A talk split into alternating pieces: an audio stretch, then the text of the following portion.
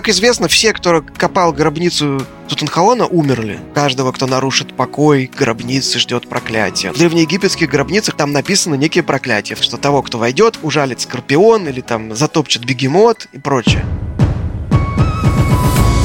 Привет, меня зовут Дарья Костючкова, и это подкаст лайфхакера «Пульверизатор науки». Здесь мы вместе с серьезными учеными разрушаем мифы, связанные с наукой, и подтверждаем факты, в которые сложно поверить. В этом выпуске говорим про археологические находки и грандиозные фальсификации, и делаем это вместе с Александром Соколовым, основателем и главным редактором научно-просветительского портала «Антропогенез.ру». Также Александр – глава оргкомитета форума «Ученые против мифов», научный журналист и популяризатор науки. Он расскажет, зачем люди фальсифицируют артефакты, почему такие находки пользуются спросом и как археологи разоблачают подделки. Всяческими подделками артефактов люди занимаются только из-за жажды наживы. Это факт или миф?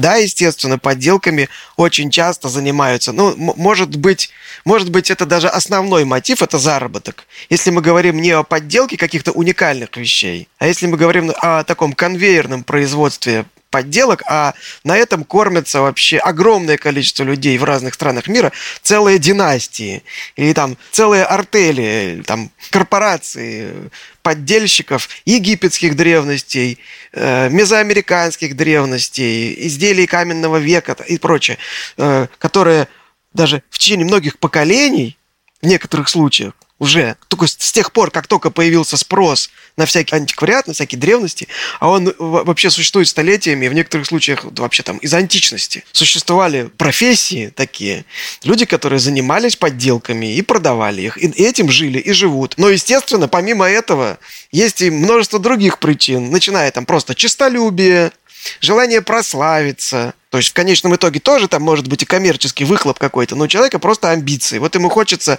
прославиться, свое имя в науке оставить, чтобы о нем писали, чтобы им восхищались, чтобы именем называли новые там описанные виды какие-нибудь. Вот. Это может быть и шутка, то есть есть примеры розыгрышей реальных. Есть примеры, когда кому-то мстили, там, просто стремились насолить кому-то или выставить, допустим, археологов дураками. Короче говоря, причин всегда много. И вот эти цели фальсификаторов намного интереснее обычного крыстолюбия. Потрясающий тому пример открытия и исследования в начале 20 века пилдаунского человека. Долгое время многие ученые, не все, конечно же, в научном сообществе редко бывает абсолютное согласие, но ряд ученых видел в пилдаунском человеке недостающее звено эволюции, переходную фазу между современным хомо и обезьяной. Но надежды не оправдались. А начиналась история археолога Чарльза Доусона и его судьбоносные находки. Вот так вот Доусон гулял себе, гулял в этом местечке Пилдаун, и рабочие, которые там копали гравий, они ему показали, типа, находку. Он, он им до этого уже говорил, что вот он интересуется всякими древностями. И они ему показали, мол, фрагмент черепа, сказали, вот смотри, а остальное мы выкинули. Это как он потом рассказывал. Как вы выкинули? И дальше он потом в течение ряда лет значит, просеивал этот гравий, искал другие фрагменты. Потом уже не один, он там подключил еще ученых. И вместе они нашли вот несколько фрагментов черепа и э, фрагментарную нижнюю челюсть. И вот это уже послужило основанием для описания вот нового рода и вида, причем что ему там может быть около миллиона лет, он очень древний, и вот посмотрите, как необычно сочетаются у него признаки. У него такой прогрессивный, видимо, был уже большой череп, мозговая часть, коробка, а нижняя челюсть у него была совершенно примитивная обезьянья, такая рангутаноподобная. Ну, как потом выяснилось, это орангутан-то и был. Вот, и, значит, это наш предок, причем это наш благородный предок на территории Англии, не где-нибудь в Азии, где-нибудь в Африке или даже в Германии. Там вот, потому что незадолго до этого в Германии нашли гейдельбергского человека. Во Франции нашли кроманьонцев, там, неандертальцев во Франции и в Германии нашли, в Бельгии нашли, на Яве нашли пятикантропа, а вот в Англии не было. Ну как так? И вот, пожалуйста, тут он как раз и появляется. Первый древнейший англичанин. Вот, поэтому многим, конечно, эта идея была близка, понравилась, но, а другие критиковали. Но поскольку там через какое-то время были, появились новые находки, то есть там нашли еще фрагменты черепа, нашли еще клык, значит, подходящий к этой челюсти. Потом еще был так называемый Пилдаун 2, там еще фрагменты черепа и коренной зуб нашли еще на, на некотором расстоянии от этого места, и тогда уже скептики призадумались, ну, такое, ну, ладно, один раз нашли вместе череп и челюсть, может, они от разных особей. Когда второй раз такое встречается, это уже как-то странно, что это совпадение. Значит, действительно, вероятно, был такой странный вид. Но потом, значит, во-первых, Доусон умер, находки прекратились, а потом, ну, как бы наука-то продолжает развиваться, появляются новые открытия, появляются австралопитеки в Африке, синантропы в Китае, значит, родезийский человек в Южной Африке, там, и так далее, и так далее. То есть число находок растет, и они все никак не похожи на этого странного пилдаунского отщепенца. У них все по-другому совсем. То есть у него примитивная челюсть и развитый э, вот мозговой череп, а у них все наоборот. У них зубы прогрессивные, а череп примитивный остальной.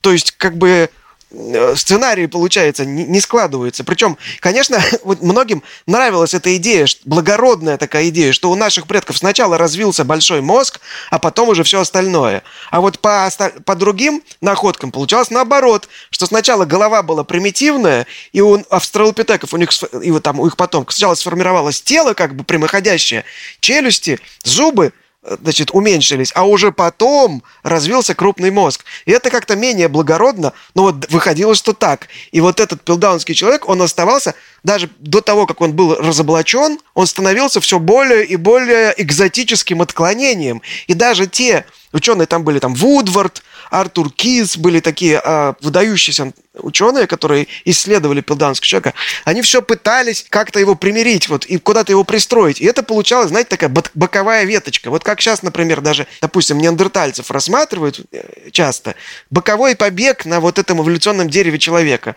Вот такой какой-то, то есть уже понимали, уже к середине 20 века, еще до разоблачения, его рассматривали не как предка человека, а как некое тупиковое, экзотическое такое вот отклонение от нормы. И когда уже наконец это разоблачили, когда уже вот провели наконец нормальные тесты этих костей, а почему провели? Потому что методика появилась. Сделали там фторовый анализ, радиоуглеродный анализ, под микроскопом посмотрели и убедились, что это, в общем, челюсть и череп, они не могут принадлежать одному индивиду, они разновозрастные, и, и им не может быть миллион лет, и сто тысяч лет им не может быть, а может быть им несколько веков всего лишь. Вот тогда уже выкинув эту находку, в общем, ученые никак не пошатнули вот это дерево, потому что уже на нем места не было для этого пилдаунского человека. И многие вздохнули с облегчением. Истинных мотивов Чарльза Доусона мы уже никогда не узнаем.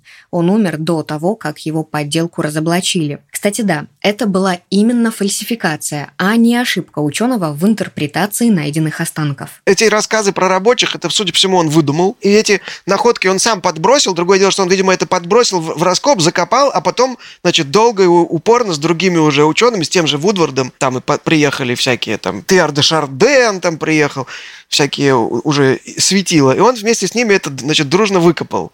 Вот, но там как минимум, там, во-первых, зубы были подпилены, все это было подкрашено, то есть там он, он намеренно это все подготовил. Туда же были подброшены еще кости ископаемых животных, тоже, которые, в общем, там не встречались. Туда были подброшены как бы орудия, тоже из каких-то других слоев, из других эпох, из других памятников. То есть нет, это была намеренная фальсификация, спланированная, значит, хитроумная фальсификация. Доусон получил свою долю славы, к которой так стремился. Правда, история запомнит его не великим археологом, а искусным фальсификатором. Чем-то похожая история случилась с кардивским великаном, но мотивы поддельщика Джорджа Халла и финал всей этой эпопеи иные. Дело было в конце 60-х годов 19 века. Был такой, значит, скептик Джордж Халл. Он приехал в город Кардив в штате Нью-Йорк. Это было в 1868 году. Он там поспорил с каким-то священником, который рассказывал своим прихожанам про то, что жили когда-то великаны, значит, допотопные. Ну и вот он и решил пошутить, что вот сейчас я вам устрою великана. И дальше он, значит, нашел каких-то там камнерезов, купил большую глыбу гипса, значит, сделали из нее в обстановке, как сейчас бы писали, строжайшей секретности, сделали эту статую. Причем пикантность еще была в том, что он этой статуе попросил придать черты его. То есть ему еще лицо похожее на него сделали. Там ее потом искусственно застарили, то есть специально обработали кислотой, какими-то металлическими прутьями постучали, чтобы были как бы поры такие. И потом закопали тихонечко на поле, на участке там двоюродного брата этого э, Хала. Потом через год как бы тот на, специально нанял рабочих, показал им, вот в этом месте нужно вырыть колодец. Они копали, копали и нашли. Ух ты, окаменевший великан. И дальше, значит, туда съезжаются туристы, пресса. Почему бы не брать деньги за это? То есть дальше над этой статуей сооружают палатку и по 50 центов собирают за показ. И потом, значит, его возят гастролями по разным городам. Потом уже, значит, был такой Барнум, шоумен, э, авантюрист, который пытался купить для своей коллекции диковинок этого вот кардивского великана за 50 тысяч долларов, тогдашних 50 тысяч долларов. Сейчас это надо умножать на какой-то коэффициент приличный. Они ему не продали, он сделал второго кардивского великана и стал его выставлять, заявляя, что вот мой настоящий, а тот поддельный. То есть их уже было два. И потом уже, когда был суд над Халом, ну, его обвинили все-таки в э, мошенничестве, хотя он там признался прессе во всем, то там э, вот Барнум избежал наказания, как минимум за то, что он назвал подделку подделкой. Но он же правда сказал, что это подделка, но это действительно подделка. А и этот великан до сих пор в каком-то музее выставлен. Что ж, деньги это прекрасно, но не только они приводят находчивых авантюристов на скользкую дорожку фальсификации. Среди подделок встречаются не только мумии и останки, но и предметы вроде ящиков и саркофагов. Это факт. На рынке археологических находок, как и на любом другом, ценность представляет все то, что пользуется спросом. Ценность в глазах смотрящего.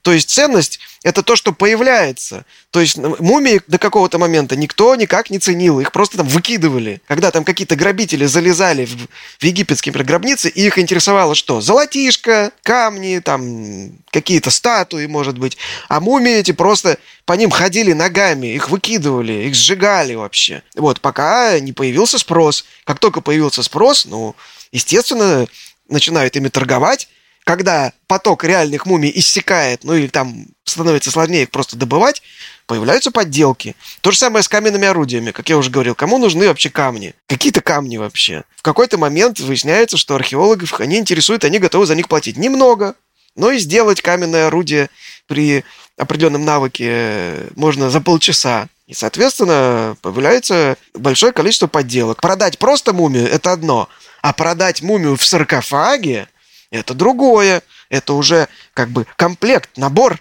И за это можно взять больше денег. Ну а если у нас есть, допустим, даже мы не подделываем, мы ничего не поделаем. Но у нас есть мумия из одной гробницы, а саркофаг из другой. И по отдельности мы можем их продать. Но если положить эту мумию в этот саркофаг, а еще надеть на нее какие-нибудь побрякушки из третьего погребения, и все это снабдить еще какой-нибудь легендой. Это можно продать гораздо дороже. И стоят такие мумии до сих пор в некоторых музеях, тех же там странах Южной Америки. Там реально мумия стоит, на ней корона надета и там навешаны какие-то украшения из другой эпохи. Совершенно. Понятно, совсем другой гробницы, но зато красиво, чем просто мумию продавать. Ну а если нету подходящих изделий, древних, конечно, можно изготовить. Вот в Пушкинском музее до недавнего времени стоял такой глиняный гробик с мумией ребенка. И вот недавно, когда провели исследование этого глиняного гробика, выяснилось, что он сделан в 19 веке, этот глиняный гробик.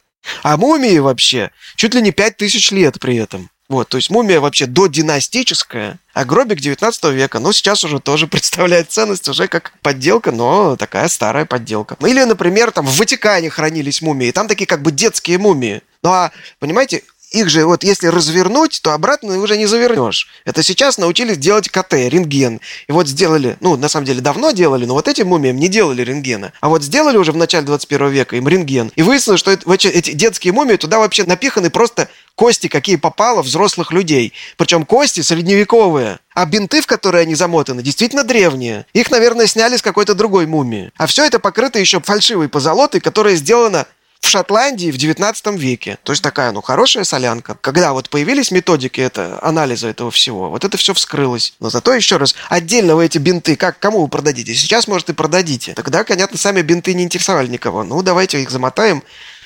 что-нибудь в них и продадим. Еще до того, как человечество придумало аппараты КТ, МРТ и рентгеновских исследований, существовали различные другие способы проверить подлинность артефактов. Историческая наука, археологическая наука, методы, то, что называется критики источников, они развивались в том числе с целью выявлять подделки, потому что подделки существовали уже многие сотни лет назад.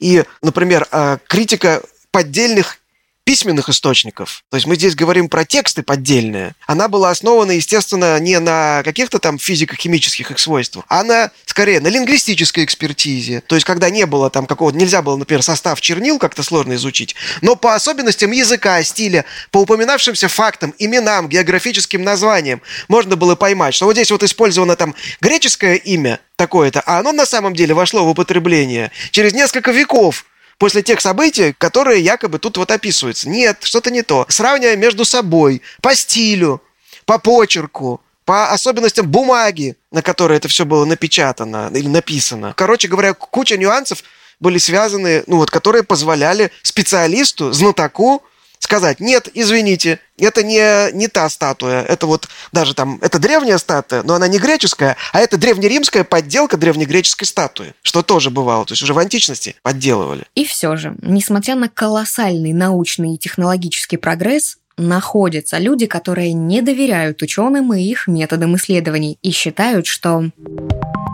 Датировку артефактов при помощи радиоуглеродного анализа нельзя считать точной, ей не стоит верить но это в корне неверно. У любого метода есть погрешность. Даже когда мы меряем температуру градусником себя, мы смеряем ее несколько раз и получим разные значения.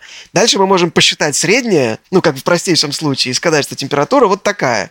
А если мы смерили неправильно, то получим неверное значение. Поэтому, как, как и любым инструментом, радиоуглеродным анализом надо уметь пользоваться. Вот. Но да, это методика, которая сейчас зарекомендовала в течение там уже более 70 лет как э, надежный и достаточно метод определения возраста определенных объектов определенного возраста. Какие потрясающие результаты в датировке артефактов можно получить, используя радиоуглеродный анализ, мы разберемся на примере мумии так называемой персидской принцессы. То, что перед ними подделка, ученые догадывались по косвенным признакам. По надписи на табличке ее саркофага, по имени, по следам стирального порошка на ее саване. Но именно радиоуглеродный анализ подтвердил окончательно и бесповоротно что принцесса не принцесса, а, вероятно, жертва преступления. В районе 2000 года появилась информация, ну, во-первых, там коллекционерам в Соединенных Штатах стали присылать видеокассеты, на которых записано видео некой мумии в саркофаге с утверждением, что вот нашли где-то на территории Афганистана или Пакистана нашли саркофаг с мумией. Причем, значит, дальше утверждалось, что это мумия дочери персидского царя, вот, то есть это там пятый век до нашей эры. Первая в мире мумия персидская. До этого таких вообще не находили никогда. В золотой короне с золотой табличкой, на которой что-то там написано на груди на древнем языке. И дальше контрабандисты ее пытались продать и требовали за нее там много миллионов долларов. И в итоге даже нашелся покупатель, который ее был готов купить, правда, там за сумму, там, по-моему, они предлагали 11 миллионов просили, в итоге за миллион сто тысяч с кем-то они там сторговались. Но, в общем, в итоге их накрыла полиция в Пакистане. Их поймали, мумию отобрали, устроили пресс-конференцию, а что такая вот крутая находка. Ну, там, естественно, контрабандисты самых главных, значит, изготовителей, ну, как потом выяснилось, изготовителей, не поймали, поймали того, кто якобы ее где-то нашел в каком-то заброшенном городе, где-то она валялась, в разрушенном доме от землетрясения. Но в итоге, да, специалисты заподозрили неладное, причем еще до того, как их поймали, там уже первую экспертизу проводили, и тогда уже делали радиоуглерод, который показал, ну, не может ей быть больше двух тысяч лет. Ей, скорее всего, меньше тысячи лет. Потом уже более детальный анализ. Она там лежала на какой-то циновке соломенной в деревянном гробу и в каменном гробу. Так вот, датировали циновку, датировали деревянный гроб, датировали кожу, кости и мышцы самой этой мумии. Сначала понятно, что она может быть ей меньше тысячи лет, потом, что ей меньше 500 лет, потом, что это 20 век. Вот, ну и кроме того, да, там, то есть, э, нашли следы графитового карандаша, ошибки нашли в надписи, как раз вот там имя было употреблено, которое не могло быть, а там ее Радугун, мол, ее так не звали при жизни. Ее потом уже стали так называть через какое-то время. И радиоуглеродный анализ показал, что она 20 века. Но дальше вот там возникает некая неопределенность, связанная с ядерными испытаниями, которые проходили значит, во второй половине 20 века, в результате чего был такой так называемый бомбовый пик. То есть число радиоуглерода в атмосфере резко возросло, потом, когда прекратили эти испытания, стала опять падать. Поэтому вот если вот так провести горизонтальную линию и вот этот график, то она попадает в две точки. Либо на рост этого графика, либо на падение этого графика. Соответственно, оно могло быть либо там, условно говоря, или 50-е годы 20 века, или 90-е годы 20 века. Дальше они рассуждали так, что в костях радиоуглерод более старый. Кости медленнее обмениваются с атмосферой, чем кожа. Поэтому если в костях будет больше радиоуглерода, чем в коже. Значит, вот она попадает вот сюда. А если меньше, значит, она попадает вот сюда. И получилось, что в костях радиоуглерода больше, значит, она попадает на спад кривой, и значит, это 90-е годы. И там они прикинули, что где-то в 95-96 году эта женщина умерла. Причем, возможно, что ее убили, потому что у нее была сломана шея. То есть в конце 20 века какую-то женщину убили, потом сделали из нее мумию, ну, может, она, конечно, погибла в автокатастрофе, ее выкрали. Ну, по крайней мере, в общем, нехорошая история совсем. Но проблема в том, что ее так идентифицировать не удалось, Зубов у нее не было, причем, видимо, специально удалили зубы, потому что это один из способов э, идентификации человека по зубам.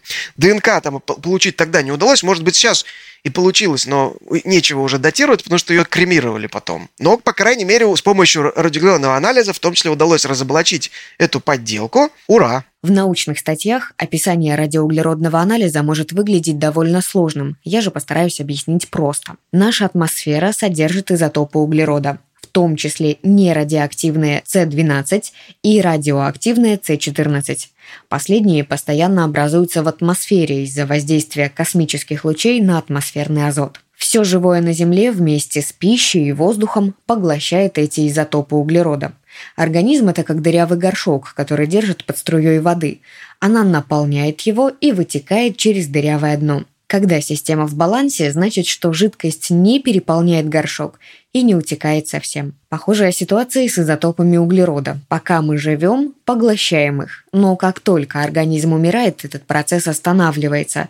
Стабильные изотопы С12 остаются в неизменном количестве, а радиоактивные С14 начинают распадаться. Возвращаясь к аналогии, над дырявым горшком перекрыли кран с водой, и теперь она постепенно утекает. Период полураспада радиоактивного изотопа С14 составляет 5703 года. При этом, как я уже сказала, стабильные изотопы С12 сохраняются. И вот сравнивая соотношение С12 и С14, а также учитывая период полураспада последнего, ученые и вычисляют ориентировочное время смерти организма. А для уточнения возраста исследователи используют различные калибровочные шкалы. Это максимально упрощенное и схематичное описание метода. Есть два важных момента. Во-первых, этот способ годится только для органики. И второй момент – это время полураспада. Датировка ограничивается 55 тысячами лет, и если предмет старше этого возраста, весь углерод 14 уже успеет распасться, и анализ ничего не покажет. Радиоуглеродный анализ тоже можно обмануть попытаться. Он дает возраст материала, а не изделия. То есть, если вы возьмете древнюю деревяшку и вырежете из нее ложечку, например, возраст будет деревяшки, а не ложечки. То есть, дерево может быть 500-летним, а изделие сейчас уже произведено. И такого куча, когда берут древнюю ткань или древнее дерево, древнюю керамику, там древнее золото, и из него чего-то делают современные, нынешние кустари, и продают. Опять же, экспертиза показывает, что материал древний. Из древних костей собирают каких-то монстриков. Продолжим про монстриков. Их исследователи древности видели немало. И довольно часто то, что выдается за невиданное до сих пор создание, на деле оказывается мистификацией. Но, несмотря на это, находятся люди, которые верят в подлинность таких артефактов. Ведь они считают, что археологи утаивают от общественности неудобные им факты но вообще-то это миф. В качестве примера одного из таких неудобных фактов критики приводят хрустальные черепа, вроде тех, что показаны в фильме «Индиана Джонс и королевство хрустального черепа». С начала 20 века в западных изданиях стали появляться сообщения о таких вот черепах. Одни искатели древностей выдавали их за доколумбовые мезоамериканские артефакты другие – за доказательства визитов инопланетян. Черепам даже приписывали некие магические свойства, но на деле хрустальные скульптуры оказались рукотворными. К тому же ни один такой череп никогда не был обнаружен при официальных археологических раскопках. Хрустальные черепа, значит, тут конкретно про череп Митчелла Хеджеса, потому что он наиболее известный и наиболее, видимо, качественно сделанный. Судя по всему, появился где-то в конце 20-х годов 20 века. Никаких сведений о нем до этого момента нет. Он появляется сразу, он появляется у коллекционера, потом его продают на аукционе, а потом уже купивший его известный авантюрист, этот самый Фредерик Митчелл Хеджес, который, кстати, один из прототипов Индианы Джонса, что характерно. Потом вспоминает, что он его нашел во время экспедиции в британский Гондурас. То есть даже он, он его там упоминает как-то мельком, а потом уже его дочь Анна Митчелл Хеджес рассказывает про то, что это она его нашла, потому что она была в экспедиции, значит, она в 24 году вытащила этот череп своей рукой и так далее. Вот, но потом просто, когда стали проверять, выяснилось, что не то, что она его не нашла, она вообще даже в этой экспедиции не была, и вообще этот череп никто не упоминал долгое время после этой экспедиции, а более того, есть документы, согласно которым Фредерик Митчелл Хеджес купил его на аукционе. Даже известно, за сколько он его купил, у кого он его купил. За 400 фунтов. В 1943 году он его купил. Сначала цена была больше, ну, как-то сторговал его, а уже потом, спустя десятилетия, вдруг, значит, Анна Митчелл Хеджес вспомнила. Даже я его нашла. Дальше можно уже ничего не рассказывать просто. То есть да, даже его, ну, как бы его изучать можно, но само начало этой истории, оно просто феерическое по-моему. Оно начинается сразу с вранья, причем с многоступенчатого вранья. И тем не менее, сторонники конспирологических теорий все равно верят, что хрустальные черепа принадлежат непознанной цивилизации, и будто антропологи просто не хотят это признавать, ведь такая теория просто не вписывается в общепринятую картину мира. Я рассказывал про кардивского великана. Вот есть легенда, что Барнум, когда тогда он сделал копию этого кардивского великана и стал выставлять подделку подделки, якобы тогда он впервые произнес знаменитую фразу «каждую минуту рождается лох». Вот, ну вроде это легенда, это не он сказал, но вот это вот объяснение. Вы говорите, вот методы научные, как же вы продать. Если человек хочет верить в чудо, он покупается. I want to believe. Мы ни в коем случае не считаем никого глупым. Просто одни люди более доверчивые, другие менее. У археологов нет интереса скрывать неудобные факты. Если это действительно факты, ученые и сами рады бы сделать ошеломляющее открытие, но реальная наука намного сложнее мистификаций, а те, кто занимается подделками, пользуются наивностью и доверчивостью людей в своих корыстных целях. Авантюристы умудряются выдать за реальных даже нереальных существ. И это факт, при условии, что речь идет о подделке не в смысле копия, а в значении фальсификация. И здесь особенно показательна история про русалок с острова Фиджи. В Юго-Восточной Азии и в Японии, и в Китае где-то еще в 18-19 веке появились мумии русалок, которых продавали, ну, например, европейцам. А иногда и у себя там их тоже использовали. Потому что вот сейчас их там больше десяти, их хранится в Японии в каких-то храмах буддийских. И это было действительно композитное такое изделие, чучело, которое делали из частей разных животных. То есть брали рыбий хвост часто и приделывали к телу обезьяны. Вот. Как-то это там все маскировали, папье-маше набивали ватой, там подкрашивали, подмазывали и выдавали за вот реально пойманное кем-то, каким-то там рыбаком создание. Некоторые из них попали в европейские коллекции в музеи. Там есть в Британском музее, есть в других музеях подобные чучелки до сих пор. Но сейчас они представляют уже такой исторический интерес сами по себе. Если псевдомумии русалок это не более чем чучело, которые были созданы просто чтобы поразвлечь доверчивых людей, то вот с мумиями якобы инопланетян, найденных на перуанском плато Наска, все намного сложнее. Есть мумия, вот эта Мария, наиболее раскрученная, которая, судя по всему, реальная мумия, которую вытащили из реального погребения перуанского, вот, Наска. Там э, определенная культура, где есть реальные мумии в пещерах их там, в погребениях их находят. Но это естественным путем образовавшаяся мумия. И вот взяли эту мумию, отрезали ей уши, нос, значит, отрезали ей часть пальцев на руках, ногах. И, значит, так поработали, что как бы сделали, что у нее такие трехпалые руки и ноги, а все это обмазали каким-то составом специальным, и получился такой, ну вот, инопланетный гуманоид. И дальше это вот стали показывать. Смотри, мы привлекли специалистов, вот сделали сейчас ей рентген, сделали гистологию. Причем э, вот эти исследования проводили частично какие-то частные лаборатории, ну, судя по всему, не очень высокой квалификации, а частично какие-то кореша этих вот контрабандистов. Есть вот эта мумия, а есть еще несколько мумий, которые составные, именно композитные, где просто из частей разных людей и животных собиралось такое чудище, потом тоже как чем-то это все покрывалось, облеплялось и выдавалось за маленького такого гуманоида. То есть череп там, например, от молодых каких-то то ли лам, то ли альпак. Руки, ноги, там сборная солянка, от кого попало. Причем на рентгене это видно. То есть, когда бы показали это антропологам, там, палеонтологам, вот Дробышевский смотрел, там еще коллеги, они сразу говорят, ну, ну посмотрите, там у него в кистях в левой и правой фаланги в разные стороны повернуты. Вот так. То есть не парились вообще, когда собирали это. Да и правда. Зачем вообще париться? Тот, кто хочет купить себе мумию инопланетянина и искренне верит, что гуманоиды давно посещают Землю, разве будет верить каким-то там ученым? А еще в этом деле есть юридическая подоплека. Когда вы продаете реальную мумию, вы совершаете уголовное преступление. Вы разоритель археологического памятника, и за вами охотится полиция. А когда вы продаете мумию инопланетянина, найденную непонятно где, непонятно кем, это какая-то фигня. И никого это, кроме каких-нибудь журналистов и романтиков, это не волнует. А еще тех самых журналистов и романтиков волнует вопрос, а правда ли, что раскопки могил приносят несчастье? И это, конечно же, миф. Проклятие, невиданные болезни, ловушки древних архитекторов – вот через что проходит типичный археолог в поисках своего открытия. По версии Голливуда, конечно же. Как известно, все, кто копал гробницу Тутанхамона умерли в итоге. Ну, просто много лет прошло. Они в итоге умерли. Да, люди умирают рано или поздно.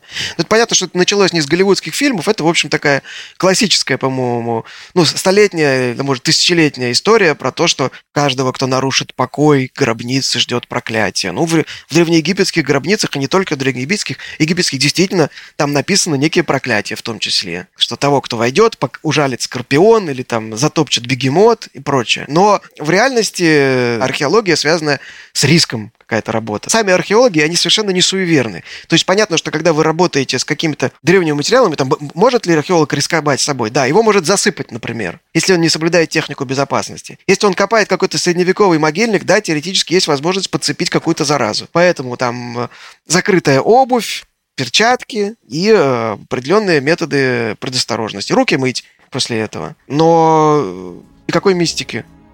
Не верьте мифам, ищите правду. Вместе с подкастом лайфхакера «Пульверизатор науки». Мы есть на всех удобных подкаст-платформах Яндекс Музыки, Apple и Google подкастах, Кастбоксе, Саундстриме и других. Подписывайтесь, ставьте лайки, звездочки, комментируйте выпуски и рассказывайте о нас друзьям. Мифы и факты в этом эпизоде для вас разбирали Дарья Костючкова и Александр Соколов. Редакторы Кирилл Краснов и Татьяна Чудак. Звукорежиссер Дмитрий Мусин. Этот выпуск мы сделали при участии YouTube-проекта Science Video Lab. На канале вы найдете видеолекции о науке и о заблуждениях с ней связанных. У меня пока все. Новая порция мифов и фактов уже на подходе. До скорых встреч в новых выпусках.